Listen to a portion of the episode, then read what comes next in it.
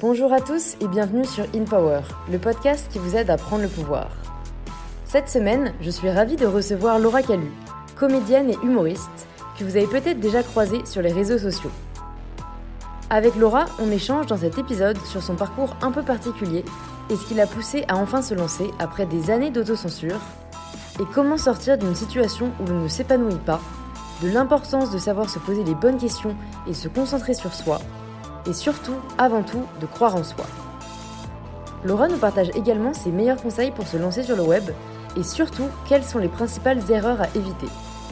On parle aussi de beaucoup d'autres choses dans cet épisode, mais je vous laisse le découvrir par la suite. Merci beaucoup en tout cas à tous ceux qui s'abonnent au podcast sur SoundCloud, Deezer, Apple Podcasts ou toute autre application que vous êtes en train d'utiliser. C'est ce qui permet de le faire découvrir aux autres. Et un grand merci à tous ceux qui le partagent sur les réseaux sociaux. Je reposte désormais un maximum vos partages sur ma story. Et maintenant, rendez-vous tout de suite avec Laura Calu pour le nouvel épisode d'InPower. Écoute, bonjour Laura, euh, bienvenue à toi sur InPower, je suis ravie de te recevoir aujourd'hui. Ben bonjour. Bonjour, bonjour. bonjour à tous. Ça va? Ça va? Bonjour à tous. Euh, J'avais une petite première question pour toi. Quelle est la première blague que tu aies faite? La première blague que j'ai faite? Ouais. Est-ce que tu t'en souviens? Euh, ouais, ouais, ouais, parce que j'en ai parlé il y a pas longtemps en plus. Euh, je pense pas que ce soit, c'est la première blague, parce que je me souviens pas des blagues que j'ai pu faire quand j'avais deux ans ou trois ans, tu vois. T'étais déjà drôle à cet âge-là. Ouais, apparemment j'étais un petit clown, ouais. Et euh, non, dans la première, première vraiment où je me suis rendu compte du pouvoir de l'humour, c'était euh, dans la cour de l'école. Il y avait une copine qui était un petit peu ronde et les gens se moquaient d'elle. Je devais avoir, allez, je sais pas, 6 ans, 7 ans. Et en fait, j'ai réussi à la faire rire avec son corps. En fait, elle pleurait sur un banc parce que les gens se foutaient de sa gueule et j'ai réussi à, à lui faire une blague en lui disant Mais toi, c'est super, regarde, si jamais tu te jettes, eh ben, tu peux rouler. Et en fait, j'étais toute petite, tu vois, je mesurais pas le poids de mes mots, mais ça la Ouais, faisait trop rire. En ouais. fait, au début, elle faisait une drôle de gueule, puis après, on commençait à délirer et elle a commencé à rire de, de quelque chose qui la faisait souffrir. Et là, je me suis dit, mais en fait, euh, vraiment, dans ma tête d'enfant, je me suis dit, putain, c'est incroyable ce que je viens de faire. Je peux réussir à faire rire des gens avec quelque chose qui leur fait mal. C'est fou. Et c'est devenu une grande amie. C'est génial. Non, mais c'est là où on se rend compte, je pense, le pouvoir de l'humour, en fait. Ouais. Et, euh, et je me suis demandé si, euh, toi, est-ce que tu avais commencé à utiliser l'humour pour te défendre? Toujours. En fait, j'ai toujours. euh, L'humour, ça, c'est pas pour me défendre, c'est surtout pour me. Comment te dire Ça a toujours été ma carapace, l'humour. Je- J'ai toujours tout fait passer par, avec, avec l'humour, en fait. La tristesse, la colère, quelque chose qui me faisait souffrir. J'ai toujours enchaîné avec l'humour. C'est plus une carapace qu'autre chose. Euh, Généralement, quand je suis mal à l'aise, je, je fais rire les gens. Euh, quand je suis mal à l'aise ou qu'il y a une situation malaisante ou un, un moment où je suis pas forcément bien, euh, bah, je tourne tout à l'humour. Ça me rassure. C'est euh, un peu le truc du clown qui se cache derrière son nez rouge et en fait qui est super triste. Ouais. Moi, c'est un peu mon cas. Je suis pas quelqu'un de super triste parce que je suis devenue positive. Mais euh, Tu l'es devenue, euh, tu ouais, l'étais je suis pas. devenue positive, mais je suis quelqu'un aussi. Encore aujourd'hui, je suis quelqu'un d'assez angoissé, stressé. euh, J'ai pas confiance en moi. Donc euh, l'humour, ça me permet de dépasser tout ça en fait. Est-ce que tu t'en es rendu compte tôt euh, ou est-ce que euh, ça a été après, entre guillemets, ne pas avoir vraiment trouvé de moyen de défense que tu t'es tourné vers l'humour? Je pense que c'est naturel en fait. J'ai toujours été un petit clown. Comme je te disais tout à l'heure, c'est comme ça. C'est, je me suis pas tournée vers l'humour à un moment donné. quoi. Ça, c'est dans mon sang. tu Ouais, vois, j'ai, ouais. toujours fait rire les gens. C'est comme ça. J'aimais faire rire les gens. Euh, J'étais allée voir un cirque avec ma mère. J'avais vu des clowns. J'avais dit voilà, je, je veux faire ça. Euh, pour répondre à ta question, je crois que je t'ai répondu du coup. Ouais. Mais euh, voilà, non, je, je me suis pas, je me suis pas tournée vers l'humour à un moment donné. Je- ça a toujours été comme ça, c'est naturel. hein, tu vois. Ouais, ouais. Parce que je voyais dans une, euh, dans une vidéo donc, que as fait avec Fresh, le média de, de Minute Mhm. Buzz, bah, tu décrivais une enfance vraiment euh, bah, difficile, remplie de, moqueries, euh, de, rejets, euh, d'être pointé du doigt. Et, hum, et tu disais d'ailleurs que tu ne regrettais limite pas d'être passé par là. Et, et moi, je me suis dit, c'est dingue, c'est un discours qu'on retrouve chez pas mal de personnes qui ont réussi. Et du coup, je me suis demandé, est-ce que tu penses qu'on doit passer par, par ce type de difficulté, par ce type de rejet pour réussir, en fait? Alors, je pense pas que qu'on doit forcément passer par euh, des souffrances ou des rejets euh, de la part d'autrui pour réussir dans la vie. Ce serait chiant quand même. Ouais, ce serait chiant, mais tu vois, il y a, y a, y a un peu un pattern. non, mais genre non. Toi, tu seras riche. Ouais, ouais, c'est vrai. C'est vrai qu'il y a beaucoup, beaucoup d'artistes euh, qui, qui, qui, ont souffert avant d'y arriver parce que, justement, alors c'est pas une obligation, mais ça donne quand même le, le feu au cul. C'est-à-dire que moi, si tu veux, comme on se foutait de ma gueule, comme j'avais pas trop d'amis, j'avais deux, trois copines, et je les remercie. Tiens, je vais citer Carla, comme ça, si elle entend, elle sera contente, qui a toujours été là. Mais voilà, j'étais pas la préférée, j'étais pas populaire comme Nana, euh, on m'écoutait pas forcément. Puis les profs se foutaient un petit peu de ma gueule parce que j'étais vachement dans la lune, et je le suis encore d'ailleurs. Fuck. Voilà, c'est comme ça, et je resterai dans la lune, c'est très bien. Mais euh, du coup, euh, du coup ouais, quand, quand, quand tu souffres, en fait, et quand, quand tout le monde se fout de ta gueule, quand t'as rien à perdre, et bah, du coup, soit tu décides de crever, ce qui est vraiment, vraiment, vraiment dommage. Tu vois, soit tu décides de foncer. Et euh, moi, j'avais rien à perdre en fait. Je, fonce du coup. Comme je suis toujours tombé très bas, bah, je me dis, euh, je vais aller où du coup mmh, Je peux mmh. pas aller plus bas. Donc, bah, la seule possibilité qui me reste, c'est monter, monter, monter, monter, monter, monter. Et effectivement, j'ai euh, j'ai un truc en moi qui fait que j'ai toujours eu envie d'aller loin et j'ai toujours eu envie de me battre dans la vie énormément, aussi pour mettre des, des claques virtuelles à tous ces gens qui se de ma gueule et qui pensaient que, que je ferais rien de ma vie j'ai cette petite fierté de. Ils savent pas, en plus, c'est génial parce que ceux qui se de ma gueule, ils, me croisent et comme si c'était jamais rien passé. Ils savent pas que, que j'y pense et que dans ma tête, je me dis, tiens. Ça t'est arrivé euh, là récemment ou... De croiser des gens qui se de ma gueule? Ouais. Oh, mais tout le temps. C'est vrai? Enfin, quand je vais, euh, quand je vais chez Parce moi. Parce que t'es pas de Paris, en fait. Ouais, c'est ça. Non, non, voilà. Euh, que ce soit des gens du lycée, du collège ou, ou de l'école primaire, bien sûr. Mais maintenant, il y en a plein qui sautaient de ma gueule et qui ne m'estimaient pas, qui me soutiennent maintenant. Mm. Mais je ne leur dis pas ce que je disais dans l'interview fraîche, je ne leur dis mm. pas. Mm. Je ne leur dis pas parce que j'ai aussi pris conscience en grandissant euh, que, euh, que ces gens-là, ils n'étaient pas bien. Il suffit de regarder leur vie aujourd'hui pour, pour, Voilà, je suis trop fière de moi. Franchement, et c'est mon copain qui me disait ça, en plus il y a deux jours, il me dit... Euh, parce que je, vois toutes les copines qui tombent enceintes, alors j'ai dit, ah là là, tu vois, moi j'ai pas d'enfant et tout. Il m'a dit, mais arrête de regarder ce qu'ont les autres et regarde tout ce que t'as toi. et en fait, ouais, quand je regarde ce que j'ai moi et ce que je fais de ma vie, j'en suis fière et je suis contente. Donc du coup, je, me, je regarde leur vie à eux et je me dis, putain, ils sont foutus de ma gueule, mais putain, mais en fait, ils étaient pas bien, quoi. ouais. Voilà. Et en fait, j'ai l'impression que c'est limite euh, un schéma qui s'inverse un peu, c'est-à-dire que toi, t'étais la différente et, et c'était mal vu. Mm. Et, euh, et, en fait, aujourd'hui, tu en as fait une force. Et est-ce que ça a été euh, conscient de ta part de te dire euh, je vais leur prouver que cette différence euh, est bénéfique ou, ou c'est arrivé un peu, on va dire, comme c'est arrivé? Non, c'est pas conscient parce que quand t'es gamin, tu, je dis pas que t'es bête, hein, loin de là, les enfants sont très intelligents. Mais ma différence, ça me faisait chier. Je me rendais pas compte que j'étais différente. J'étais comme j'étais, en fait, tout simplement. J'étais dans la lune, passionnée par des choses qui intéressaient pas les autres. j'étais, j'étais trop sensible. Euh, il y a une psychologue récemment qui m'a écrit pour me dire je pense que vous êtes comme beaucoup d'enfants qui sont surdoués et qu'on n'a pas aidé. Donc voilà. Et en fait, à l'école, je suivais pas et tout, mais parce que j'étais ailleurs. Moi, j'étais déjà sur d'autres sujets, tu vois. Et donc, du coup, j'avais pas trop d'amis. C'est la vie, tu vois. J'étais un peu exubérante je, racontais beaucoup d'histoires, beaucoup de mensonges, mais c'était pas des mensonges, je racontais des histoires. J'avais envie de, j'avais ce truc en moi de réalisateur, d'artiste, tu vois, qui faisait que je, faisais rêver les gens en fait. Mm. Et je me rendais pas compte de cette différence. Et quand j'étais gamine, j'avais envie d'être comme les autres, j'avais envie d'être comme mes copines qui étaient populaires. Euh, quand je dis mes copines, attention, c'était pas mes copines, mais dans le sens, j'avais envie d'être comme elles, j'avais envie d'intégrer les groupes populaires, j'avais envie que les garçons me regardent, j'avais envie d'avoir plein d'amis, d'être euh, d'être adulée comme les filles mignonnes qui plaisaient à tous les mecs, tu vois. Non, c'était pas le cas. Et je me rendais pas compte de ma différence. Euh, et, c'est plus tard, et ça fait pas longtemps finalement, on va dire à, la majorité, que j'ai commencé à voir que physiquement et mentalement et dans ma façon d'aimer les choses ou, dans l'artistique ou quoi, j'avais des, des différences, mais c'est plus des différences, à ce moment-là, c'est des dons, tu vois. je prends plus ça comme C'est dingue, non, mais j'aime beaucoup cette, euh, cette, façon de voir les choses, en fait. Tu te dis, euh, bah, en fait, non, c'était pour eux, c'était compliqué parce qu'on était gamin, mais maintenant, en tant qu'adulte, bah, ça fait de moi une personne, euh, je pense, euh, avec du charisme, en fait, tu vois, qui a vraiment son univers. Et c'est, euh, c'est dur à porter quand t'es enfant, un univers. C'est vrai. Et, qu'est-ce qui, toi, t'a aidé à l'accepter, voire même à le revendiquer aujourd'hui? Euh, rien. la vie, la vie, la vie fait que. C'était le tips, Laura La vie fait, euh, fait, fait, que je fais ce que je suis et, ce que je deviens. Je me force absolument à rien. Je, je suis pas de mode. Je suis pas quelqu'un, euh, tu vois, qui, qui lit des magazines pour ressembler à quelque chose ou qui lit des bouquins de psychologie pour savoir comment je dois être. je suis, je suis juste moi. C'est génial. Ce que Mais ouais. Donc en fait, tu n'as pas eu euh, un moment de, de réflexion où tu t'es dit stop, je vais arrêter d'essayer de me conformer aux autres. Ah, si, ouais, et, je vais euh, vraiment faire de ma différence une force, quoi.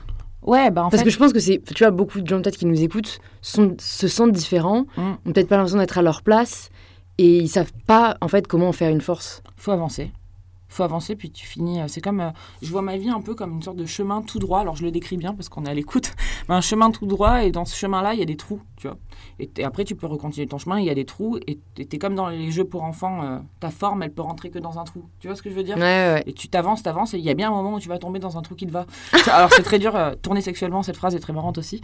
mais mais c'est vrai, en fait, j'ai j'ai l'impression qu'il fallait, il fallait que je passe par certaines épreuves dans ma vie, il fallait que j'ai euh, certaines histoires, certains échecs pour, pour avancer, avancer, et puis finir par tomber à l'endroit où je devais être. Mais tout ça, c'est tellement pas calculé que je peux même pas vraiment répondre à ta question. Ouais, en fait, toi, euh, ça t'est fait vraiment euh, très instinctivement parce que Ouais. certaines personnes, je sais pas, se tournent, tu vois, vers euh, le spiritualisme Mais ou le faut. sport ou tu Si- vois quelque chose qui va les En aider fait, un voilà. peu à s'accrocher, si- mais S'ils en ressentent le besoin, qu'ils le fassent. Tu vois et toi, ça a été un peu l'humour en fait. Moi, c'est euh, c'est l'humour et puis c'est surtout que je me suis séparée il y a deux ans et demi. Je suis restée huit ans en couple avec quelqu'un, donc ça c'est vraiment important parce que c'est mon parcours pour le coup. Ouais. Euh, je suis montée à Paris à 18 ans pour faire une école de théâtre un peu sur un coup de tête. Parce qu'à la base, euh, je me disais pas que j'allais en faire un métier, mais j'ai eu une envie soudaine. je l'ai fait et puis au bout de deux ans, euh, après l'école, j'ai tout arrêté parce que euh, mon ex me disait que c'était un métier trop compliqué, que de toute façon j'y arriverai, jamais, que c'est- il fallait arrêter de rêver, qu'il fallait Mm, avoir les mm. pieds sur terre et trouver un travail comme tout le monde. Et je l'ai écouté lui, j'ai vécu pour lui, euh, j'ai eu un CDI dans un domaine qui me plaisait pas du tout, je me faisais chier, je me levais tous les matins pour aller bosser dans un truc qui me plaisait pas du tout. J'étais absolument pas la personne que j'avais envie d'être. Alors soit on avait une belle maison, j'avais un mec fidèle et, et j'avais un taf, mais j'étais ni heureuse avec lui, ni heureuse au travail, rien du tout. Et puis, euh, et puis je l'ai quitté il y a deux ans et demi. Et euh, c'est à, à peu près au même moment où j'ai commencé à faire des vidéos un peu par hasard sur Internet. Et, euh, et puis j'ai rencontré mon, mon nouveau mec qui m'a mis grave en avant, lui, qui m'a dit Mais putain, mais t'as trop de talent, il faut absolument continuer. Et, euh, et c'est c'est ça en fait qui m'a boosté c'est de trouver quelqu'un qui m'aimait. Ouais. J'ai, euh, J'avais personne qui m'aimait. Alors je dis pas que tout le monde a besoin de quelqu'un qui l'aime, on peut aussi s'en sortir seul dans la vie, mais moi pour le coup, de mon expérience, d'avoir quelqu'un qui m'aime, qui me respecte et qui croit en moi, ça m'a fait vraiment du bien. J'avais jamais eu ça de ma vie en fait. Faut savoir que j'ai pas eu beaucoup d'amis et tout. Euh, Mm, j'ai mm, toujours mm. des amis de passage qui ont fini par se barrer. Et là, d'avoir quelqu'un qui a cru en moi, qui m'accompagnait, j'avais besoin de cette force-là et ça m'a fait vraiment du bien. Et il est toujours là d'ailleurs. Ouais. Mais je voulais, j'avais regardé un peu, ouais, j'avais vu qu'à 18 ans, euh, tu avais donc commencé des études et je voulais te demander lesquelles c'était parce que j'avais vu que tu avais arrêté. Et donc je me demandais si c'était en rapport justement avec euh, ta passion ou si c'était des études plus euh, conventionnelles. Mais donc si j'ai bien compris, c'était l'école de théâtre. Directement après ton bac, tu t'es dit, ok. je vais Alors moi, j'ai pas eu mon bac et j'ai pas peur de le dire d'ailleurs. Bah, j'ai pas eu t'as mon raison. bac parce que je me suis arrêtée. En fait, je faisais un BEP art de la mode et industrie connect. Alors attention, je vais traduire ça.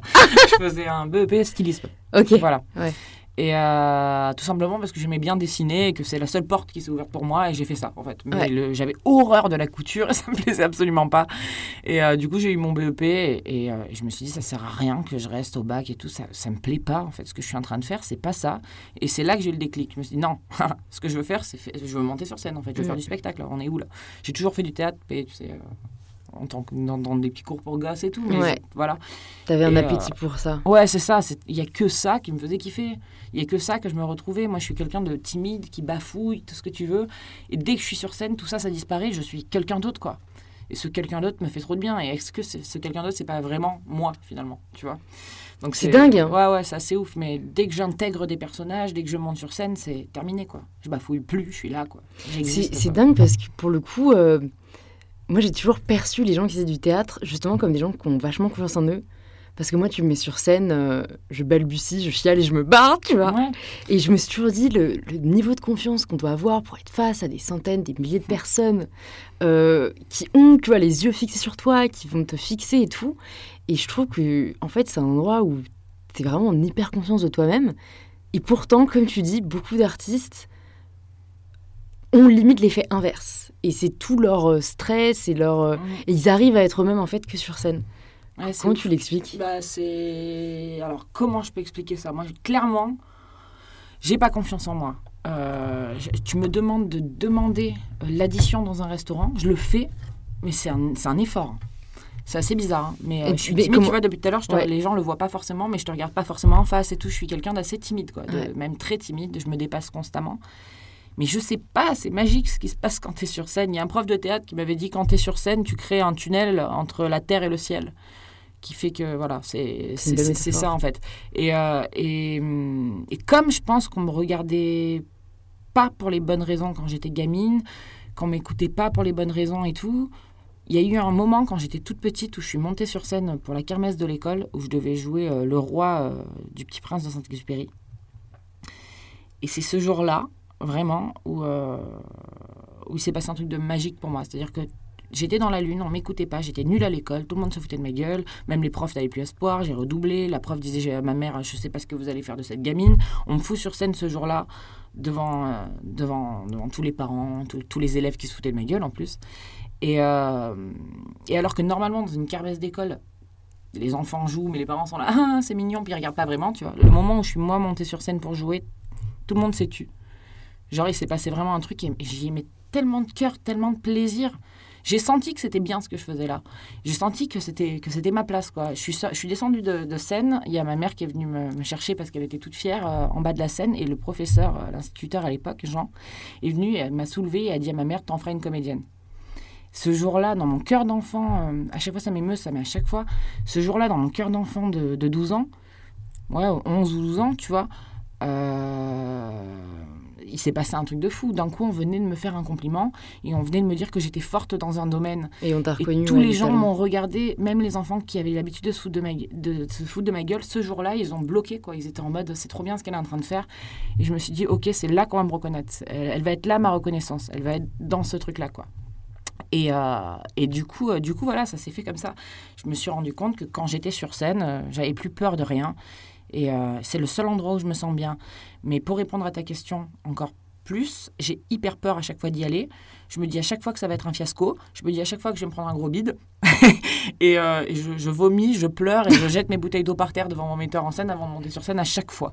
Je suis pas bien. Là, je démarre mon spectacle en septembre. Je suis pas bien. Hier, j'avais envie de prendre mon téléphone, d'appeler mon producteur et de dire on annule tout, j'y arriverai jamais. Mais quand je vais le faire, je vais trop kiffer. Je vais Ouais. avoir peur euh, avant de monter sur scène, je vais avoir peur les deux premières minutes sur scène, et puis les gens vont commencer à me sourire, il va y avoir un petit applaudissement, et ça va partir. quoi. C'est magique, j'ai aucune explication, c'est métaphysique. C'est déjà pas mal. hein. C'est magique, il Ouais. se passe un truc quand je suis là, c'est comme ça. Ah non, mais c'est c'est vachement intéressant. Et en fait, tu as répondu, j'allais te demander quel âge t'avais du coup quand t'as eu cette première expérience entre guillemets sur scène. Donc tu nous as dit 11 ou 12 ans. Ouais, Et, je pense et- encore plus jeune, peut-être 9 ans, entre 9 ans et 11 ans, quoi. Je sais pas quel âge j'avais. Et c'est quelque chose qui ressort vachement euh, sur le podcast et des personnes que je rencontre. En fait, on voit à quel point le- l'importance, euh, le, le rôle que tient l'enfance, en fait, euh, et à quel point c'est révélateur sur euh, nos passions et, et un peu sur ce qui nous, enfin notre, notre purpose, tu Mm. vois. Et, euh, et c'est fou parce que je pense que on se rend pas du tout compte, tu vois, vers 18-20 ans, quand il faut choisir notre orientation, on se dit pas, tiens, qu'est-ce que je kiffais faire pour être en- quand j'étais enfant? Et en fait, euh, moi, quand j'interviewe les personnes ou quand je discute avec les personnes qui sont vraiment hyper épanouies dans leur domaine, c'est vraiment 100% toutes des personnes qui ont poursuivi ce qu'elles aimaient le plus faire quand elles étaient jeunes. Que ce soit Mm. directement euh, euh, après leurs études ou pendant euh, leurs études, ceux qui s'en ont rendu compte donc tôt, et même d'autres euh, à 40-50 ans qui se rendent compte qu'en fait, ben non, c'est pas euh, être, tu vois, dans un cursus très classique, dans une boîte très classique qui, qui les fait vibrer, mais c'est la photo, le dessin, l'écriture, l'humour, tu Ah, vois. mais il faut, moi je- j'encourage vraiment vivement les parents à, à, pousser leur gosse à faire ce qu'il a envie de faire dans la vie. quoi. C'est super important. J'avais dit euh, dans une autre interview un truc, une phrase que j'ai sortie, j'étais j'étais assez fière de dire ça parce que c'est euh, c'est une idée que je me suis fait dans ma tête, mais je me suis dit, tu as souvent le cliché des parents qui disent Non, je ne veux pas que tu sois comédien, chanteur ou rappeur, non, je préfère que tu sois médecin. Et je me disais, mais comment veux-tu que ton fils soit un bon médecin s'il n'a pas envie de le faire? C'est la- le meilleur moyen de rater sa vie, c'est c'est de s'acharner dans un domaine Ouais. que tu détestes, Totalement. que tu n'as pas envie, tu vois. Ton fils, si tu le pousses à faire quelque chose qu'il veut pas faire, il finira peut-être par le faire, mais mal. Sa vie sera pourrie, il, il se ratera, il finira à rien faire, et peut-être qu'il serait- restera chômeur, malheureux et dépressif, tu vois. Ah, c'est- Mais c'est vraiment ça. Mais il y arrivera peut-être à être docteur, tu vois. Mais avec, euh, avec une rancœur et il n'aura Ouais. pas envie de le faire, quoi, tu vois. Alors que si tu pousses ton gosse, comme l'ont fait mes parents, parce que moi, vraiment, ils m'ont motivé, si tu pousses ton gosse à faire ce qu'il veut, que tu es là en plus pour le soutenir, acteur ou un métier artistique où on dit toujours impossible, c'est pas impossible, sinon il n'y aurait pas d'acteur, il n'y aurait pas de chanteur. C'est pas impossible. Par contre, c'est très dur. C'est très dur quand tu es seul. Encore plus dur quand tu es seul. Mais si en plus, toi, d'avoir envie de le faire, tu as derrière toi des piliers qui te soutiennent, tu ne peux que y arriver. Après, c'est juste une question de travail, de temps et d'acharnement. Mais tu ne peux que y arriver. Il n'y a, personne qui ne peut pas faire. Si tu as vraiment envie de faire quelque chose dans la vie, tu ne peux que y arriver. J'en suis persuadée. Et c'est pareil pour tout le monde. Il n'y a pas de malchanceux, ça n'existe pas. En fait, tu t'arrêtes pas. Ah non. Tu vois, il y a un moment forcément. Tu ne euh, peux que y arriver. Quand j'ai commencé mes vidéos, j'ai pas réussi ma vie pour le moment. Moi, je ne m'estime pas du tout comme quelqu'un qui a réussi ma vie, mais je vais vers ce que j'ai envie de faire et j'hallucine chaque jour de ce qui se passe pour moi. Quand je regarde en arrière, là, je vais, je dis pas quelle couverture, mais je fais la couverture d'un magazine que je kiffe. Ouais. Et je peux pas dire quoi pour le moment. mais, euh, mais On genre. dira bientôt. ouais, je regardais en arrière et je me disais, putain, mais tu te rends compte que tu fais ça, Laura? Tu te rends compte que, que tu fais ça? Ouais, c'est des petites réussites, tu vois. Mais putain, quand j'ai commencé mes vidéos, je m'en prenais plein la gueule. Euh, mes premières vidéos, comme personne me connaissait, je prenais plus de critiques dans les dents que de compliments. Les gens me disaient, c'est de la merde ce que tu fais, c'est nul, t'es moche, arrête tout de suite ce métier. Et pourtant, moi, moi non, j'avais pas envie. Mmh. Moi, j'en avais envie de continuer. Donc, j'ai continué. Et au, final, aujourd'hui, j'ai plus de gens qui m'aiment, qui me détestent. Ouais, mais c'est super intéressant. C'est hyper important. Ouais, ouais. Et je voulais te demander justement, parce que, en fait, aujourd'hui, tu postes la majorité de ton contenu sur Facebook ok, il faut, ou, j'ai envie vraiment là de, partager ce que je fais et, je vais commencer à poster sur Facebook Alors c'est du gros hasard. c'est du gros hasard puisque, euh, puisque moi j'avais tout arrêté comme je te disais tout à l'heure et, euh, et je savais pas vraiment ce que je voulais faire, si je voulais faire la réalisation. Mais en tout cas, ce que je voulais faire, c'était tourner vers le comique, donc euh, peut-être réaliser des comédies ou monter sur scène, je savais pas. Et donc j'avais tout arrêté, comme je te disais tout à l'heure, ce taf, vu que j'étais avec mon ex et que j'avais un boulot alimentaire, on va dire. Euh, et, comme je faisais le clown tout le temps, mon frère en vacances m'a filmé en train de faire une blague. On était en vacances avec mes parents il y a trois ans. Il m'a filmé en train de faire une blague et, et la vidéo était trop marrante quoi. Et il me dit il faut que tu la postes sur Facebook. Crée-toi une page et poste cette vidéo sur Facebook. Alors au début je le fais pas, je le poste juste sur mon compte perso. Et euh, effectivement, euh, les réactions de mes potes étaient au taquet. Mais vraiment, même de potes, de potes, de potes, de potes, au point que la vidéo, elle se retrouve à faire plein de vues alors qu'elle n'était même pas sur une page, tu vois. Ouais. Du coup, je crée une page et puis euh, je la poste dessus. Bon, ça fait quelques vues, c'est cool, c'est rigolo. Six mois après, je refais une vidéo comme ça parce que j'ai une idée dans ma cuisine. Et, euh, et là, je me retrouve euh, en deux jours avec 4 millions de vues et beaucoup d'abonnés, puisque c'est parti d'un coup. Des pages ont partagé cette vidéo, c'était une vidéo sur ma taille. Et, et, ça a tourné, tourné, tourné. Du coup, j'ai été pris dans l'engrenage des vidéos. Et c'est là que je me suis dit, OK, donc j'ai quitté mon ex au passage, salut. et, et, je me suis dit, OK, c'est ça que je vais faire. Je vais m'entraîner sur Facebook, et YouTube. Je vais m'entraîner, m'entraîner, m'entraîner, essayer de trouver la voie dans laquelle je veux aller. Donc, je testais plein de choses, plein de sketchs différents, plein de sujets différents, plein de personnages, d'autres trucs, plus de podcast, plus de, plus podcast. tu vas y arriver Non, mais tu peux le garder, ça. Hein. Ouais. Plus podcast. Plus de je postais des trucs et, du coup euh, et du coup qu'est-ce qui s'est passé? Et ben, et, ben, ben, voilà ça a gonflé gonflé gonflé quoi ah, vrai et du coup j'en ai profité et, euh, ça m'a amené euh, à ce que je fais aujourd'hui chez nous. Voilà, salut. Non, mais j'avais pas réalisé que c'était aussi récent. Ouais, ça, fait, trois ans. quoi. Ouais, ça fait trois ans. Et, je trouve ça aussi super significatif ce que tu as dit au passage, j'ai quitté mon ex. Enfin, de, juste comment tu me le décris, j'ai l'impression que vraiment, il t'emprisonnait un peu et que c'est le fait de réaliser que oui, tu valais quelque chose mm. qui t'a donné le courage de poursuivre la vie que tu voulais. Ouais, parce que lui me disait tous les jours que ce que je faisais, euh, ça servait à rien et qu'il valait mieux que je fasse autre chose. Et comme je faisais un peu de peinture et que ça le rassurait que je sois à la maison à peindre, il me poussait plus vers ça. Il me disait, vas-y, fais ton taf et fais des tableaux, c'est bien. J'adore faire de la peinture. Hein, mm, et, mm, mm. et, ça marche aussi. De... J'ai un autre truc, mais j'en parle pas dans les vidéos, mais je fais aussi de la peinture à côté. Et, euh, et du coup, euh, du coup c'est pas. si tu veux, il il était malheureux, ce garçon, en fait. Euh, je pense qu'il lui-même, il se mentait à lui-même. S'il avait envie d'être avec une nana comme moi, c'est parce qu'au fond, il était un peu artiste, mais qu'il avait grandi dans une famille où on lui a toujours dit que les artistes, ça servait à rien, que c'était pas un métier, que ci, que là. Donc il était frustré de me voir peut-être réussir là où lui, il n'osait pas aller. C'est plus ça, je pense. Et du coup, il m'a descendu, descendu et rabaissé, sans même s'en rendre compte, mais c'est pas sa faute et je lui en veux absolument pas. Alors, c'est assez bizarre de dire ça, mais euh, on est responsable de ce qu'on fait dans la vie. Hein J'aurais dû me barrer avant, en fait, Mm, tout simplement. Et, et j'avais pas, à moi, à me laisser écraser par quelqu'un.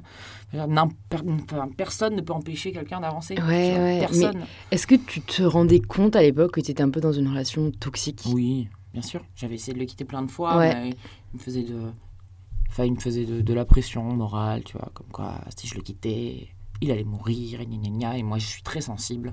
Donc j'y ai cru, je me suis dit ouais, faut pas que je le quitte, on sait jamais. Et puis je l'aimais. Mm, mm, Je l'aimais. mm, mm. Tu l'aimes ton gars qui t'écrase, c'est comme ça. Je l'aimais, j'avais l'impression qu'il était incroyable, qu'il avait un charisme de dingue, qu'il valait mieux que moi. C'est comme ça, tu vois, il avait Mm, réussi à me mm. faire croire que voilà, que moi ce que je faisais c'était nul et que lui, il avait il prenait les bonnes décisions et qu'il faisait les choses bien dans la vie. Donc je l'admirais un peu, tu vois. Mais j'étais pas heureuse, donc j'essayais de le quitter, mais après je revenais avec lui et puis finalement ça- je me disais bah ça va s'arranger en fait, on va Ouais. s'aimer comme des fous mais ça ça marchait pas. Ouais. Mais c'est pas grave, hein. aujourd'hui euh, je suis très contente, tu vois, il a eu euh, il a eu un bébé, euh, tu vois, sa vie a changé et, et comme quoi Ouais. Enfin, tu vois, on n'était pas fait pour être ensemble et je suis hyper contente d'être partie et je suis très contente qu'il soit heureux.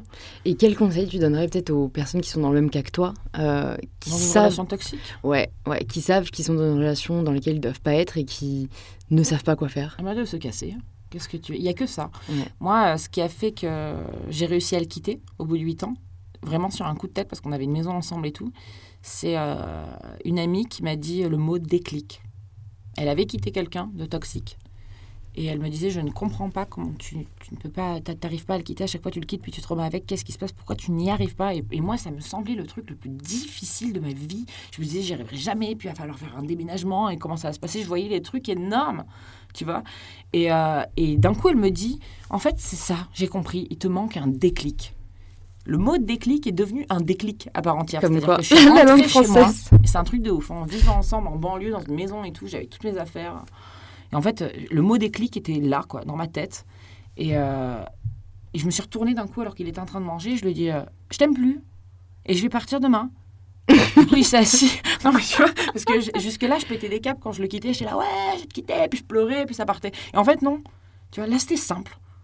Du coup, c'est la seule fois où il m'a vraiment écouté. Où il s'est assis, il s'est dit Oh là, il se passe un truc vraiment sérieux. Mais je pense que s'il m'entendait, là, il, il peut pas nier. Ouais. Et en fait, je lui ai dit voilà, je, je t'aime plus, je, je te demande de me respecter, s'il te plaît, laisse-moi partir parce que je t'aime plus et qu'on va pas pouvoir avancer ensemble parce qu'au pire, tu vas rester avec quelqu'un qui t'aime pas. Donc je pense que c'est pas ce que tu veux et euh, je suis pas heureuse. À mon avis, tu l'es pas non plus parce que le bonheur, ça va ensemble, quoi. à deux, quoi. ouais, tu vois, donc ouais. on n'est pas heureux en fait. C'est du faux semblant. Viens, viens, je m'en vais, quoi, tu vois. Du coup, il a un peu pleuré et tout, mais il était très agréable, il était pas méchant. Chose que, qui change parce que d'habitude, il s'excitait, il disait de la merde et tout, comme beaucoup de gens euh, vexés et tristes, tu vois. Ouais. Mais non. Et puis euh, j'ai dormi. Le lendemain, j'ai fait mon sac. Je me suis barrée et j'y suis jamais retournée.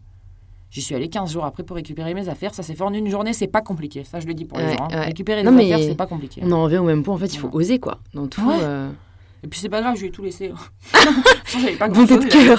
tout. il avait tout. Non mais j'avais pas grand chose, mais je lui ai tout laissé. Je me suis dit, ah là là, rien ne vaut ma liberté quoi. Ouais. Donc j'ai pris le, le- le strict minimum, on va dire mes fringues et mes chaussures, parce que ça quand même c'est important. et je me suis barrée quoi, tu vois. Je me suis barrée, j'ai dormi chez des potes et, et ma vie a repris son cours. Et ouais, il y a, reconstruction, il y a voilà. même complètement changé au final. Ouais, Mais j'étais tellement heureuse. ça s'explique peut-être. Ouais. Bah, ça s'explique aussi, je pense, du coup, par la suite de ton parcours, quoi. Bah ouais. Et, et du coup, pour en, re- pour en revenir ouais, à, à ce que, à ce que tu fais du coup aujourd'hui, euh, est-ce que tu penses que ton succès s'explique euh, principalement par le digital? Ouais. Ouais. Bah ouais, ouais, puisque j'ai été euh, découverte là-dessus. Donc, euh, Est-ce ouais. que parfois tu te demandes euh, ce que tu aurais fait si jamais il n'y avait pas eu Facebook? Alors, s'il n'y avait pas eu Facebook, je l'aurais peut-être créé. et Aujourd'hui, je serais milliardaire. C'est ça Non, non, non, non, je suis trop nulle en informatique pour ça. Mais, euh, mais bah, j'aurais peut-être sûrement fait du. Tu vois, parce que quand je suis montée à Paris pour faire une école de théâtre, il n'y avait pas, enfin, pas tout ça. Tu vois, Norman n'existait même pas encore parce que j'avais capté Norman sur Internet. C'est le premier que j'ai vu à faire ça. Et je me suis dit, ah, c'est fou, on peut faire ça aujourd'hui, c'est quand même génial.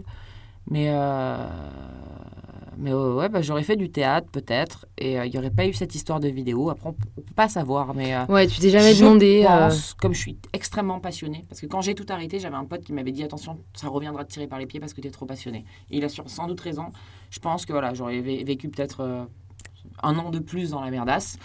et, euh, et puis, euh, j'aurais pété un câble et j'aurais dit vas-y, je veux faire du théâtre en fait. Et j'aurais fait du théâtre. ouais, ouais. Voilà. Et est-ce que tu penses que euh, à l'avenir, la- tout se passera majoritairement par le, par le digital Euh, oui, je pense qu'Internet aujourd'hui va prendre une grosse, grosse place.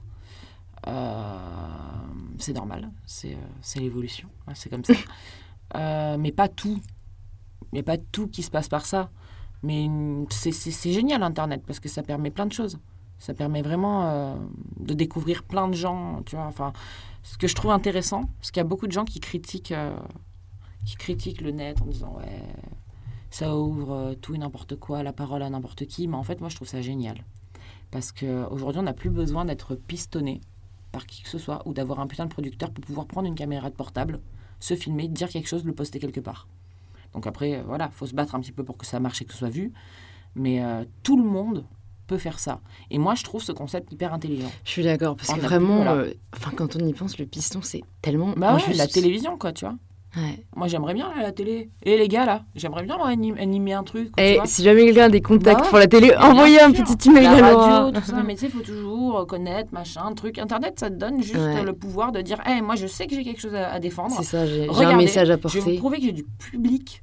Tu t'as tout, quoi. Genre, je vais vous prouver que le public est capable de me suivre sans vous, sans producteur, sans rien du tout. Je peux vous prouver que je suis capable de faire des choses sans personne. Et c'est trop bien, quoi. C'est ouais. Et c'est pour tout, ça marche pour les stylistes, pour les créateurs, pour, pour tout. Pour quelqu'un qui a envie de faire la cuisine, ça marche pour tout le monde. Et je trouve ça génial, vraiment. Imaginons que euh, certaines personnes qui nous écoutent et, et ouais, euh, certains auditeurs souhaitent se lancer un peu sur le web, sur l'internet. Quels seraient les trois conseils principaux que tu donnerais? Euh, croire en soi, déjà, donc faire. Ça, fait ça, c'est un pack premier conseil. C'est faire les choses, croire en soi, ne pas attendre demain et le faire tout de suite. Ne jamais remettre à demain tout le temps, tout le temps, ça sert à rien.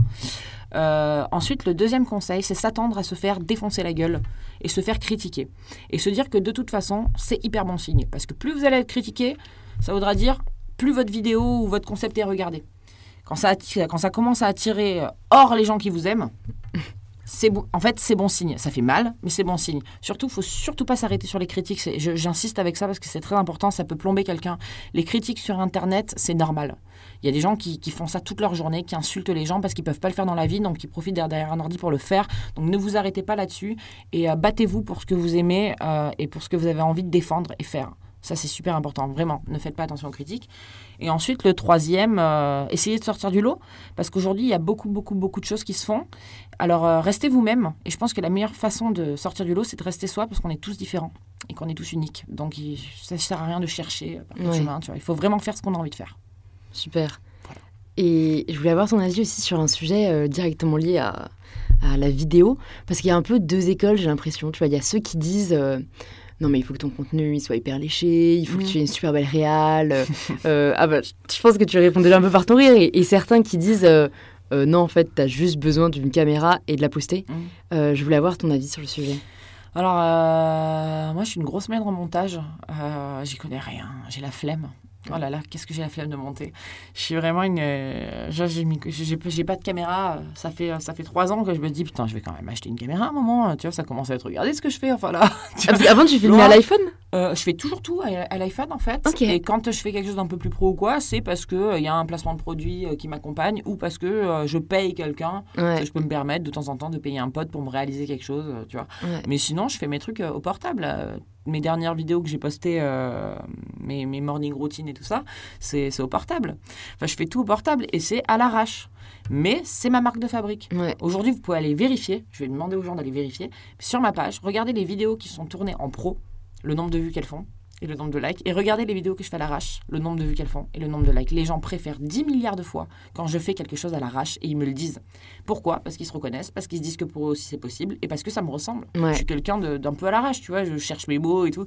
c'est moi, je suis comme ça. Et on va pas m'obliger à faire euh, du contenu parfait avec... euh, j'ai- parlé avec YouTube qui voulait justement que je commence à mettre des inscriptions sur mes vidéos, euh, tu vois, des, des- des images, machin, des trucs. un C'est intéressant. Et tout. Ils t'ont dit Ouais. on veut que tu nous Ouais, passes. ouais, un ce serait bien, tu vois, mais c'est, on veut pas, tu vois, mais il me dit ce serait bien, ça boosterait tes vues, et si, là, il est hors de question que je fasse ça.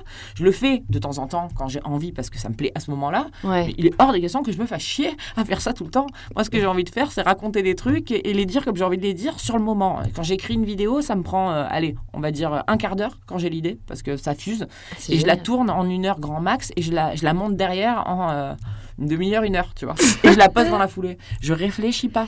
Et ça a toujours été comme ça. Ouais. Après, euh, je suis complètement pour qu'il y ait des gens qui se prennent beaucoup plus la tête. Il y a des contenus que je trouve hyper stylés, hyper bien faits, qui mettent beaucoup plus de temps à être réalisés. euh, tu vois, c'est hyper stylé, mais ça ressemble à d'autres gens. Ouais, ouais, non, mais je suis Voilà. tout à fait d'accord avec toi. En fait, ça dépend aussi sûrement de ce que tu préfères faire. Enfin, en fait, pour moi, les blogs, enfin, les, les vlogs ou les vidéos Mm. qui sont super bien éditées, c'est généralement juste des vidéastes, tu vois, qui Ouais, adorent faire des trucs ça. super beaux. Hyper Toi, en beau, fait, enfin, tu veux faire de l'humour, tu veux, tu veux être toi-même, tu veux juste Ouais, porter un ça. message et, c'est plus euh, important ce que tu dis, en fait. J'en profite pour placer un truc, je peux. Ouais, vas-y. En fait, je, je disais à mon copain que j'ai envie de lancer un petit concept sur ma page, étant donné que je suis une grosse merde en montage euh, et tout ça.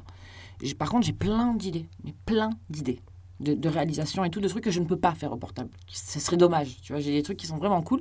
Et je me suis dit, tu vois, ce que je pourrais faire, comme je commence à avoir pas mal de visibilité, c'est proposer à des jeunes réals ou, ou, euh, ou des gens qui sont équipés de matos et qui savent faire. Euh, chaque semaine, une nouvelle personne me réalise quelque chose. Un peu comme Black Mirror, je sais pas si tu sais, mais en fait, c'est écrit tout le temps par la même personne et c'est à chaque fois un réalisateur différent. Et je trouve ça hyper cool en fait. Ça vrai. permet de découvrir le travail de C'est un réalisateur. échange de bons Et procédés. je me quoi. disais, moi, j'ai pas non plus encore euh, les moyens de payer des équipes chaque semaine. Mm. Et je me dis, ce serait peut-être un échange de bons procédés de faire la pub chaque semaine pour une nouvelle personne qui réalise et qui monte à sa manière. Donc toutes mes vidéos seraient complètement différentes, mais toujours dans le même esprit puisque c'est moi qui les écris. Bah top, écoute, l'annonce est lancée. Ouais, hein. Voilà. Et c'est un truc que j'ai envie de faire. ouais. Je me dis que ça pourrait être pas mal. Donc il faut me contacter, euh, faut me contacter par mail. Ouais, bah je mettrai le mail dans les notes Voilà. du podcast. Voilà, voilà. Et je voulais te demander aussi, euh, du coup, vu que tu es indépendante, enfin tu vois que tu travailles à ton Mm. compte, euh, à quoi ressemble un peu une journée type? Et est-ce qu'il y a des journées types? Est-ce que c'est difficile pour toi d'avoir une certaine organisation Comment tu, tu vis ça? Alors moi, j'ai vraiment besoin de dormir. Et je dors pas beaucoup en ce moment, ça se voit. Mais une journée type, une journée type de Laura Calu parce Dis-nous que tout. la journée type de Laura Calu, alors je me lève, j'ai besoin d'un café absolument, deux cafés, trois cafés, quatre cafés, parfois cinq, et c'est pas bien parce qu'au bout d'un moment j'ai le cœur qui bat un peu trop vite. je pense qu'il y a des docteurs qui vont pas être contents là. Mais voilà, voilà euh, café clope, c'est pas bien, mais je le fais quand même. Et euh, ma journée type, bah, je regarde mes mails tous les matins, même si aujourd'hui j'ai la chance d'avoir quelqu'un qui m'aide, qui s'appelle Sarah, euh, qui travaille pour l'équipe Smile et qui gère aussi mes mails, euh, qui, est un peu mon manager. Mais euh, voilà, je regarde mes mails, je regarde mon planning, je fais tout ce que j'ai à faire. J'essa- J'essaie. je dis bien j'essaie de faire les choses dans les temps, mais je suis toujours en retard sur les papiers. Je tourne, j'ai pas de jour propre à un tournage de vidéo. En fait, moi, c'est vraiment quand j'ai une idée, je fais ah tiens, j'ai une idée, je vais la tourner, je vais la poster à n'importe quelle heure. Et il n'y a pas de genre, j'ai jamais fait des vidéos tous les lundis à 18h. J'ai pas d'organisation. Ouais, ça me ressemble pas parce que quand je traite un sujet, j'ai envie que ce soit vraiment euh, dans la spontanéité. dans la euh, spontanéité. C'est tiens, je vais faire une vidéo parce que j'ai envie de parler de ça. Pas, euh, j'ai pas, j'ai pas envie de commencer à me dire tiens, je vais faire une vidéo parce qu'il faut que je fasse une vidéo, donc je vais trouver un sujet parce qu'il faut que je trouve un sujet. Ça, ça me plaît pas du tout comme concept. Donc du coup, c'est toujours à l'arrache et comme j'ai envie. Mais euh, mais voilà. Mais si par contre, si, si j'anime une émission télé, je serais obligée de faire ça. C'est le seul truc qui me dérange de commencer à trouver des sujets. voilà. Bah, après, tu peux toujours le faire Mais quand ça voilà. vient et tu les prévois pour un autre jour, mais tu peux toujours être dans la spontanéité de Ouais. l'idée, quoi. Mais euh, ouais, mais une journée type donc Laura Calus, c'est ça. Il n'y a pas vraiment de tournage ou quoi. Les tournages, euh, par exemple, la journée d'hier, si, il y a eu un tournage. D'un coup, je me suis dit, tiens, j'ai envie de faire euh, un, un vlog de la, du lendemain de soirée, tout simplement parce que j'étais réellement en lendemain de soirée. Donc je trouvais ça rigolo et je me disais, si je me filme et que je fais un vlog, euh, tu vois, ma morning routine en étant bourré comme ça, ça va être rigolo. Et donc euh, voilà, la journée, j'ai tourné. euh, après, j'ai répondu à mes mails. Après, j'ai eu plein d'appels parce qu'en ce moment, avec mon hashtag objectif bikini ferme ta on gueule, bah, du coup, j'ai des appels tout le temps pour la presse et tout, ce qui est très cool. Après, j'ai une séance photo pour un truc que je peux pas dire. et après, très important pour moi, toutes mes journées se terminent par un câlin avec mon copain. Ça, c'est super important. Je baisse tout le temps. J'en ai vraiment besoin. non, mais c'est vrai. J'ai vraiment besoin de faire l'amour. Ça, c'est euh, très important. Et, et de boire un verre. Mais alors, pas que de l'alcool, hein. attention. Euh, mais j'aime bien au moins, j'aime bien quand même boire mon petit spritz ou mon petit rosé, euh, surtout en cette période, euh, le soir, tranquille, posé, euh, Ouais, en regardant le ciel. Euh. et j'adore prendre le frais et regarder les étoiles euh, tous les soirs. Et à Paris, c'est compliqué. Mais on arrive à en voir un peu quand même à des certains Je te mènerai en haut, euh, on les voit, je crois. Voilà, j'adore ça. Et du coup, bah, tu, tu m'as lancé la perche parce qu'une des raisons pour laquelle euh, je voulais aussi te recevoir, c'était pour parler de, du hashtag euh, Objectif Bikini Ferme ta gueule, que je soutiens énormément et qui, en fait, re- rejoint vachement le message que j'essaye aussi de porter sur les réseaux sociaux. Et je me suis dit, euh, je crois qu'en fait, tu l'avais lancé il y a un ou deux ans, non? Non. Euh, non, c'était cette année seulement? En fait, il y a un ou deux ans, il y a deux ans, j'ai fait une vidéo qui s'appelait euh, la vidéo euh, des régimes avant l'été, donc qui était exactement sur le même sujet. Et, euh, et donc, c'était une vidéo qui avait extrêmement buzzé, tu vois, qui a été partagée par pas mal de médias. Elle a fait plusieurs millions de vues en, en deux jours. C'était un truc de ouf. C'était mon plus gros buzz. Tu vois. Vraiment, Mm. j'ai fait Oh la vache On parlait de moi partout, mais c'était un truc de fou. Et, euh, et du coup, chaque année, après, je faisais quelque chose parce qu'on me reconnaissait vachement pour la nana qui, qui dénonçait ces choses-là. Donc j'ai surfé sur cette vague. Je me Ouais. suis dit, bah, Ça te qui me correspond, touche, ça me euh. correspond, ça m'inspire. J'ai envie d'en parler. Vas-y, profite, meuf. Profite parce que tu vas peut-être faire, en plus de, de te faire du bien à toi-même, tu vas faire du bien à plein de gens. Vas-y. Et chaque année, du coup, je me fais un truc. Dans l'année dernière, j'ai fait euh, une autre vidéo, pareil, sur les régimes avant l'été où je parodiais une page de magazine. Et je faisais comme si j'étais la personne dans la page de magazine qui disait les trucs, tu vois. C'était assez particulier. Et cette année, j'avais pas le temps de faire une vidéo. J'avais des rendez-vous toute la journée. Je me suis dit, putain, on est au mois d'avril, j'ai pas d'idée, j'ai pas d'idée, je vais pas encore refaire pareil. Du coup, j'ai créé un hashtag et je me suis dit, je vais faire un jeu. Mais pour moi, c'était le truc qui allait le moins buzzer, tu vois. Je me disais juste, je vais faire un jeu, euh, je vais dire aux gens, venons, on met des photos de nous comme on est, comme ça au moins, euh, on va contrer un peu toutes ces photos parfaites. euh, on va mettre un peu des photos de nous nor- normales euh, et normaux euh, sur les réseaux sociaux. Ça va faire un peu du bien, quoi, tu vois, dans ce, dans ce moulant de pub pour les régimes, machin, ça va faire du bien de montrer comment on est. Et, euh, et voilà. Et il se trouve que ça a fait un méga buzz de malade et que je m'y attendais pas du tout. Ok. Et, et- et la vidéo, du coup, initiale, qu'est-ce qui t'avait poussé à la lancer? Qu'est-ce qui t'avait poussé à te dire il faut que je parle de ça? Bah, je te disais, c'est de la spontanéité. Donc, j'allais au boulot. Je peux le dire maintenant, je bossais dans un parc d'attractions il y a deux ans, encore. Ouais. Et, euh, et donc, l'été, j'étais comédienne dans un parc d'attractions et je prenais le RER tous les matins pour y aller, en période d'été. et, euh, et là, je suis donc au mois d'avril, dans le RER. Je traverse les couloirs du RER, la tête dans le fion, tu vois, très tôt le matin. Et je me retourne, je me retourne face au, face au mur des RER à l'intérieur des stations, tu vois. Et je ne vois que des pubs. Genre H&M avec des mannequins de 16 ans, tu sais, en maillot de bain. Que ça, que ça, que ça, que ça, que ça. J'ouvre un journal du métro et là, je vois une énorme publicité pour un régime minceur rapide avec écrit « Soyez parfait cet été, reprenez confiance en vous en perdant 5 kilos en une semaine. » Tu vois. Et là, je me dis « Putain, sans déconner, c'est quand même un lavage de cerveau de dingue. Ça n'arrête pas. Du coup, je prends mon portable, je me fous sur note et là, j'écris tout ce que j'ai envie de dire là-dessus, tu vois. Et je commence à dire, mais, mais vous vous rendez compte que moi, ce soir, je vais à un barbecue et que je suis trop contente qu'il fasse beau parce que je me dis, ce soir, c'est barbecue. Il y a des gens qui se disent, ah, il fait beau. Du coup, ce soir, c'est régime parce qu'il faut absolument que je rentre dans mon bikini. Mais ça, c'est c'est parce que la, la société veut qu'on pense ça. Mais en fait, non.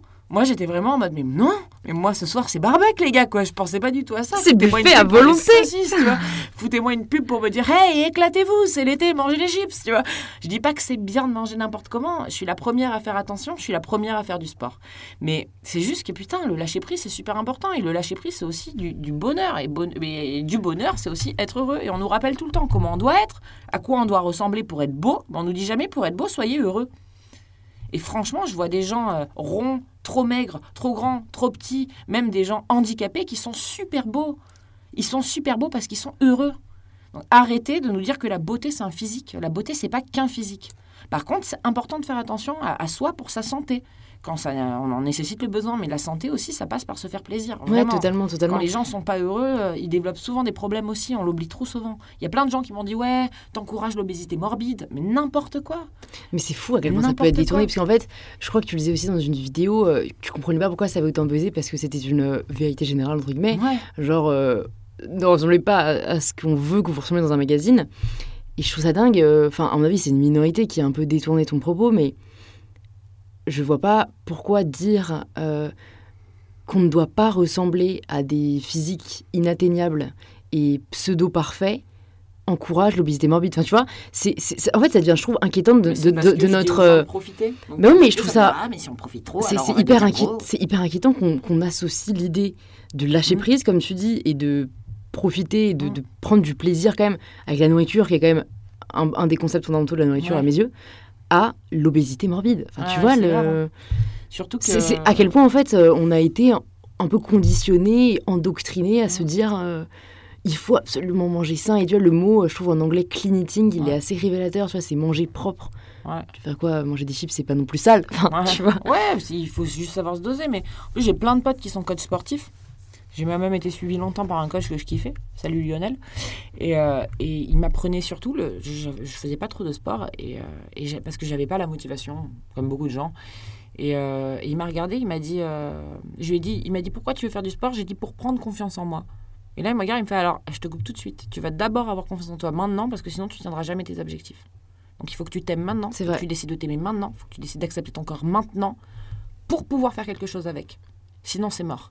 Et, et- et j'ai- ça m'a vraiment euh, changé toute ma façon de voir les choses.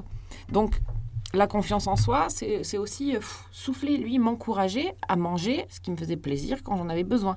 Il me disait, voilà, tu fais attention à ton, à ton alimentation, bien sûr, si tu veux arriver à un certain résultat, mais il est très important que tu ne te prives pas, qu'au moins une fois par semaine, tu te fasses plaisir, tu vois. Et, et j'aimerais bien qu'on le dise un peu plus aux gens, ça. Tu vois, Ouais. oui, bien sûr, faites attention à votre santé, on nous le rabâche tout le temps. Attention, mangez trop gras, trop salé, machin, tu sais.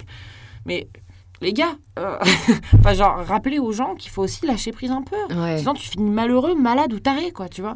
C'est important. Il y a des gens qui crèvent d'anorexie. Ouais, non, mais c'est, je reçois énormément de messages euh, de filles, moi, chaque jour, euh, vu que c'est vraiment le, le combat que j'amène sur les réseaux Ouais. sociaux, euh, qui me disent, genre, merci beaucoup, enfin, tu m'as limite sauvé. Mais euh, oui. Parce que.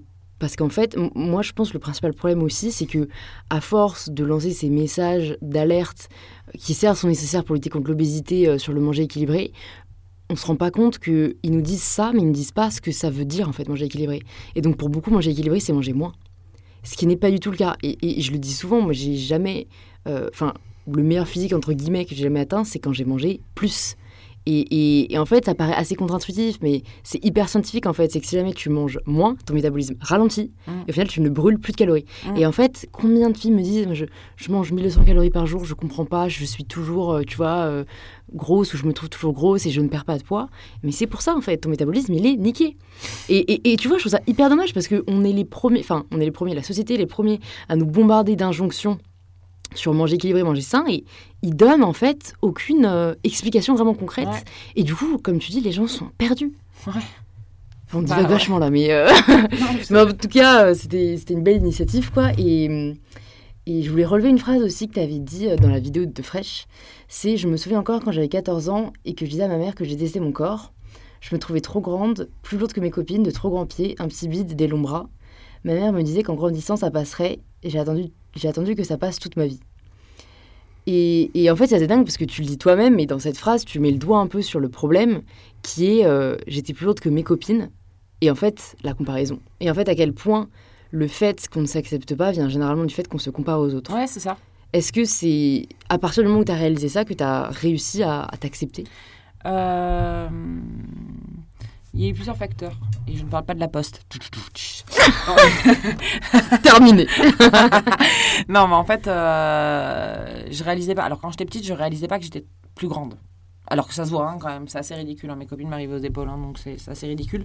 Les filles de ma classe m'arrivaient euh, vraiment euh, au bras ou aux épaules. Enfin, donc du coup, c'était normal que je sois plus lourde qu'elles. C'était Mhm. normal que j'ai des Mhm. pieds euh, beaucoup plus grands. Mhm. C'était normal en fait. Mais, mais c'était dur, c'était dur. Et en fait, euh, j'ai commencé à accepter d'être grande et tout. Je dis pas accepter mon corps, mais accepter d'être grande et d'avoir ce physique quand les garçons aussi ont grandi d'un coup et que d'un coup je dépassais plus les garçons. Je me suis sentie fille. Je me ah Parce que c'était surtout ça, je me sentais pas fille et tout, c'était difficile, c'était difficile ça. Et en fait, dès que les garçons sont bien me dépasser, j'ai- j'ai commencé à me sentir fille. Et, euh, et ma taille, euh, je- j'essaye de réfléchir quand vraiment j'ai accepté ma taille, pour pas te dire de bêtises, mais ouais, c'est ça, ça- c'est à peu près la majorité en fait. Quand euh, au lycée, au lycée Mm, j'ai mm. commencé, ça me faisait plus souffrir d'être une grande. Au contraire, il y a même un moment de ma vie où j'ai kiffé être grande. Où là, je commence à me dire, hey, c'est stylé quand même d'être grande. Ouais, Tout de suite, ça en jette, quoi, tu vois. c'est vrai. Alors, j'ai un corps de toute petite à l'intérieur, mais sinon, euh, sinon ça en jetait d'être grande, tu vois. Ça, c'est un petit, un petit souci euh, aussi, parce que du coup, tu, les gens pensent que quand t'es grande, t'as confiance en toi, alors que pas du tout. Comme tu as passé ton temps à te cacher, à plus vouloir qu'on te voit, tu vois, t'as développé complètement autre chose à l'intérieur de toi, et du coup, t'as pas du tout confiance en toi. Mais bon, c'est pas grave, ça va mieux aujourd'hui. Ouais, j'allais te demander si aujourd'hui euh, tu pouvais dire euh, ouais, je suis bien dans ma peau, Je l'ai ou dit, si ça continue d'être J'ai un dit pour la première fois il y a deux jours, à Lille pour une interview. J'ai dit pour la première fois, le mec m'a dit Est-ce qu'aujourd'hui t'es quelqu'un de décomplexé? J'ai eu deux secondes de réflexion et j'ai dit oui, oui, oui, en fait. Et il me regarde, il me fait Tu vois le maillot derrière toi? Ouais, tu peux l'enfiler et te montrer à la caméra Et j'ai fait Oui, j'étais obligé de le faire. Et en fait, j'étais obligé de le faire, c'est bien le mot. Parce que si je le faisais pas, ça voudrait dire que tout ce que je fais en ce moment, Ouais. c'est du néant pour les gens. Mm. Du coup, je fais les choses maintenant. Je, je me suis forcé à aller à la plage. Je me force à me mettre des sandales alors que je déteste mes pieds. J'ai jamais mis de sandales de ma vie, ça fait flipper. hein. Voilà. Parce que je déteste petite, parce que ma mère m'en mettait. Quoi. Je déteste mes pieds. Mais mon copain passe son temps à me dire Mais ils sont très bien tes pieds en fait. T'es complètement taré.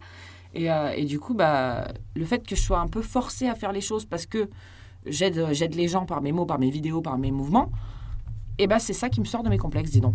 Parce que je finis par faire les choses et à me dire, mais en fait, ça change rien. Les gens me regardent pas plus. Ou alors, s'ils me regardent, c'est gentiment. Ça change rien puisque de toute façon, tout le monde est concentré sur soi. Parce que tout le monde est dans le même cas, tout le monde complexe. Donc en fait, les gens, ils se regardent eux, ils s'en foutent de toi. C'est vrai. Ouais, c'est vrai, c'est dingue. vraiment, ça paraît toi, tout vois. bête. Et... Tu regardes pour te comparer, mais quand tu regardes pour comparer, tu regardes euh, avec bienveillance les gens. Tu vois ce que je veux dire? Tu regardes les filles bien gaulées en te disant Ah, j'aimerais bien être elle, mais du coup, c'est gentil ce que tu penses d'elle, tu vois Et c'est vrai que, en fait, on a toujours de toute façon tendance généralement à voir ce qui est bien chez les gens. Bah ouais. Parce que du coup, on voit ce qu'on n'a pas, plutôt Mm. qu'à se focaliser ce qui va pas chez eux. C'est ça. C'est vraiment. Hein. Moi, quand je vois une nana, par exemple, euh, beaucoup plus ronde que moi, généralement, c'est de la bienveillance que je me dis. Je me dis, euh, Oh, putain, eh ben, je l'ai fait là euh, en Italie avec mon copain la semaine dernière. Il y a une nana sur la plage, euh, rondelette, de ouf, tu vois, vraiment rondelette, quoi, qui passe. Et, euh, et je la regarde et je me dis, putain, mais elle- c'est trop bien, elle est trop belle et tout, tu vois. Et je regarde mon mec, je dis, tu vois la meuf là? Ouais. Je fais mon mec là. Ouais. Mais tu vois, elle a des bonnes fesses. Bah ouais. Elle est belle. Il me fait, bah ouais. Et là, je me dis, putain, mais en fait, il faudrait que je lui dise, quoi. Il faudrait que je lui cours derrière et lui dire, je suis sûre que t'es complexée. T'es complexée, t'as des bonnes fesses On s'est dit que t'étais belle. Et tu vois, moi qui suis plus mince que cette nana-là, je me trouve moins bien qu'elle.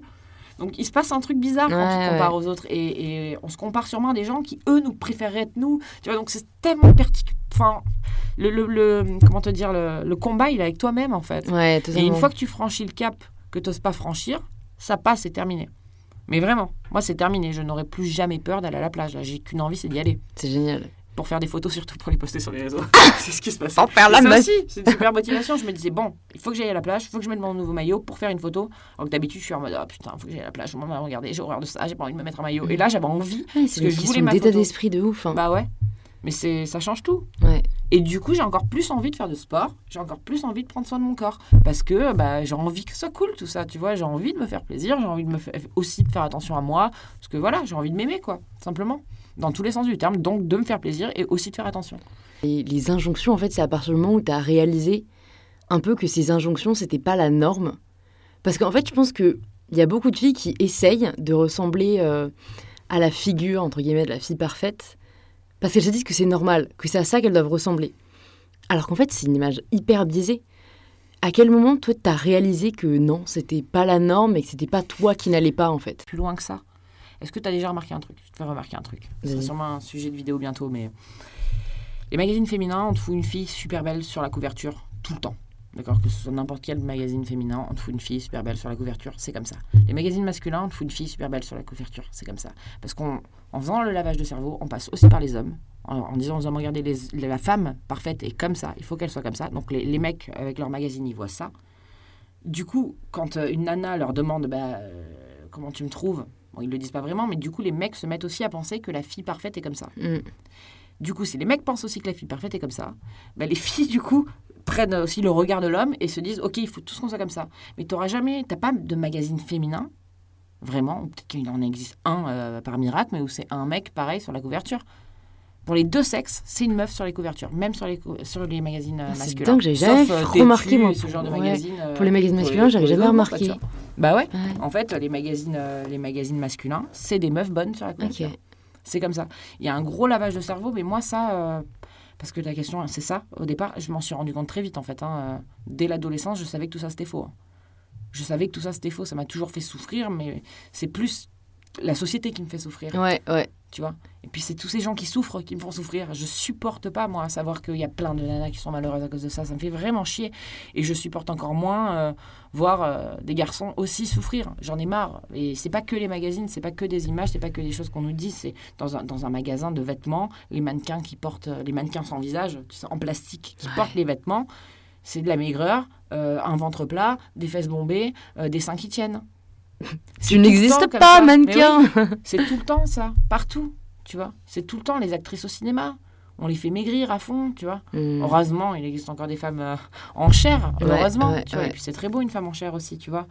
Mais euh, En fait, j'ai l'impression que ça, ça. grâce aux réseaux sociaux, c'est en train de revenir. Enfin, après, je suis peut-être biaisée parce que c'est les gens que je suis, tu vois, mais il y a une acceptation de plus en plus forte, j'ai l'impression. C'est euh, c'est un peu la mode aussi en ce moment, ça ressort quoi. Espérons que c'est plus qu'une mode, en fait. Ouais. Moi j'espère. J'espère, mais si c'est la mode, c'est une bonne mode que j'ai envie C'est de sûr. suivre. Pour une fois, tu vois. Ouais, c'est mieux que les buffalo, dis donc. mais, non, mais non, mais tu vois, c'est. Ouais, grave, c'est en train de. De plus en plus de gens en parlent. Tu vois, après, il y a le, le syndrome Kardashian. euh, Il y a plein de gens qui prennent les Kardashians comme exemple. Est-ce que tu as vu le post de Kim il y a deux semaines sur les sucettes qui coupent l'appétit?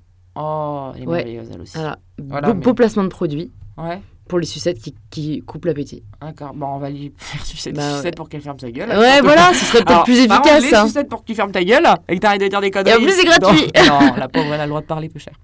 Mais, mais non, c'est très con, les, les sucettes pour, euh, Voilà. qui coupent l'appétit, n'importe quoi. Bon, j'ai trois petites dernières questions pour toi. Non, j'ai plus droit plus faim. c'est surtout ça qui va se passer. c'est vrai. Bah voilà. Donc, ouais, j'ai trois petites dernières questions pour toi. Euh, le premier conseil que tu donnerais à ta fille? Le premier conseil que je donnerais à ma fille, euh, de pas écouter les autres et de s'écouter elle-même. Quelle question aimerais-tu que l'on te pose plus souvent? Si je suis heureuse, Auquel tu répondrais? je suis heureuse. Et dernière question, euh, cela signifie quoi pour toi prendre le pouvoir de ta vie? Euh, me battre, avancer et le même conseil que je donnerais à ma fille, m'écoutez-moi. Merci Voilà. beaucoup Laura. Bah, Merci beaucoup d'être venue sur InPower. Où est-ce que tu veux qu'on redirige euh, les personnes qui nous écoutent et qui veulent du coup maintenant aller voir tes vidéos Eh sur ben, ta morning routine? Ce serait génial qu'ils aillent sur YouTube parce que je viens de réouvrir ma chaîne YouTube. Ouais. Donc j'ai vraiment besoin que les gens euh, s'abonnent un peu à ma chaîne. Parce qu'aujourd'hui, j'ai 34 000 abonnés sur YouTube et j'en ai 600 000 sur Facebook. C'est une sacrée Faut- différence. Faut l'équilibre. Voilà, ils peuvent aussi aller sur Instagram et, et de toute façon, c'est partout Laura Calu. Mais après, ils vont où ils veulent. Ils s'écoutent eux-mêmes. C'est cool. Il faut Voilà. appliquer tes propres conseils. voilà. Super. Ils font ce qu'ils veulent. Merci beaucoup Laura. Ah non, mais il faut aussi placer que pour ceux qui habitent à Paris, tu seras euh, au théâtre en septembre. Non. Non Tu te trompes, je serai au théâtre à Toulon. Pour à Toulon. Écoute Ouais, bah, comme je suis Attends. originaire du Var, j'avais promis que, que je, je ferais ma première dans le Var. Donc Ouais. je commence le 7 septembre à Toulon et euh, ça s'appellera Laura Calu en grand. Et vous verrez pourquoi. Parce que c'est rigolo. De, de- Il y a une grosse surprise, euh, voilà.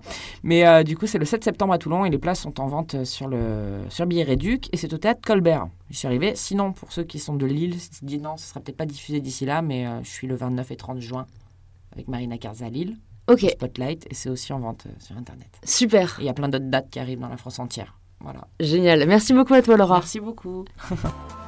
J'espère que cette discussion vous aura plu. Si c'est le cas, c'est maintenant que vous pouvez me le faire savoir en laissant un avis sur Apple Podcasts. Je vous remercie vraiment sincèrement et je vous dis à mardi prochain pour le tout nouvel épisode d'InPower.